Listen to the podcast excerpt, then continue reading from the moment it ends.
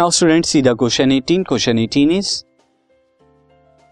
how much momentum will a dumbbell of mass 10 KG transfer to the floor कितना dumbbell जो है 10 KG का है, वो कितना मोमेंटम ट्रांसफ़र करेगा फ्लोर पर? If it is falls from the height of 80 centimetre अगर वो 80 सेंटीमीटर की हाइट से गिरता है take a downward acceleration to be और यहाँ डाउनवर्ड एक्सेलरेशन कितना दे रहे हैं? 10 मीटर पर सेकेंड तो सी किस तरह से सिचुएशन थी, ये हमारा डंबल था और डंबल जो है, वो नीचे की तरफ़ गिरा फ्लोर पर और कितना 80 सेंटीमीटर, यानी कि अगर मीटर में कहूँ तो 0.8 मीटर इतना उसने गिरा नीचे आने के बाद उसका यहाँ पे मास सेम रहेगा वेलोसिटी में चेंज आएगा। इनिशियल वेलोसिटी अगर ड्रॉप हुई है तो ज़ीरो फाइनल वेलोसिटी स्टूडेंट देखनी है हमें।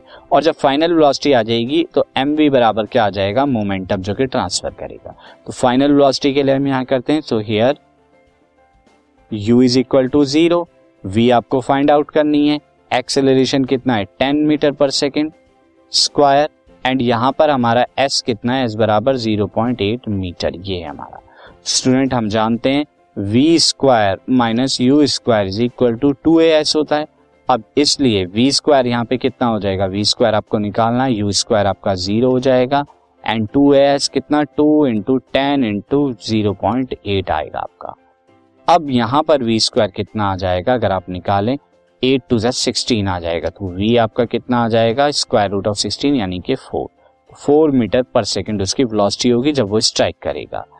अब स्टूडेंट यहाँ पर फोर मीटर पर सेकेंड की वेलोसिटी से स्ट्राइक करेगा। Therefore momentum momentum to floor momentum to floor floor पे कितना मोमेंटम देगा?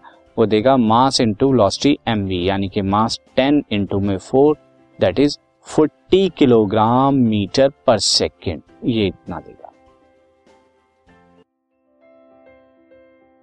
This podcast is brought you by Hubhopper Shiksha Abhiyan अगर आपको ये पॉडकास्ट पसंद आया तो प्लीज़ लाइक शेयर और सब्सक्राइब करें और वीडियो क्लासेस के लिए शिक्षा अभियान के यूट्यूब चैनल पर जाएँ।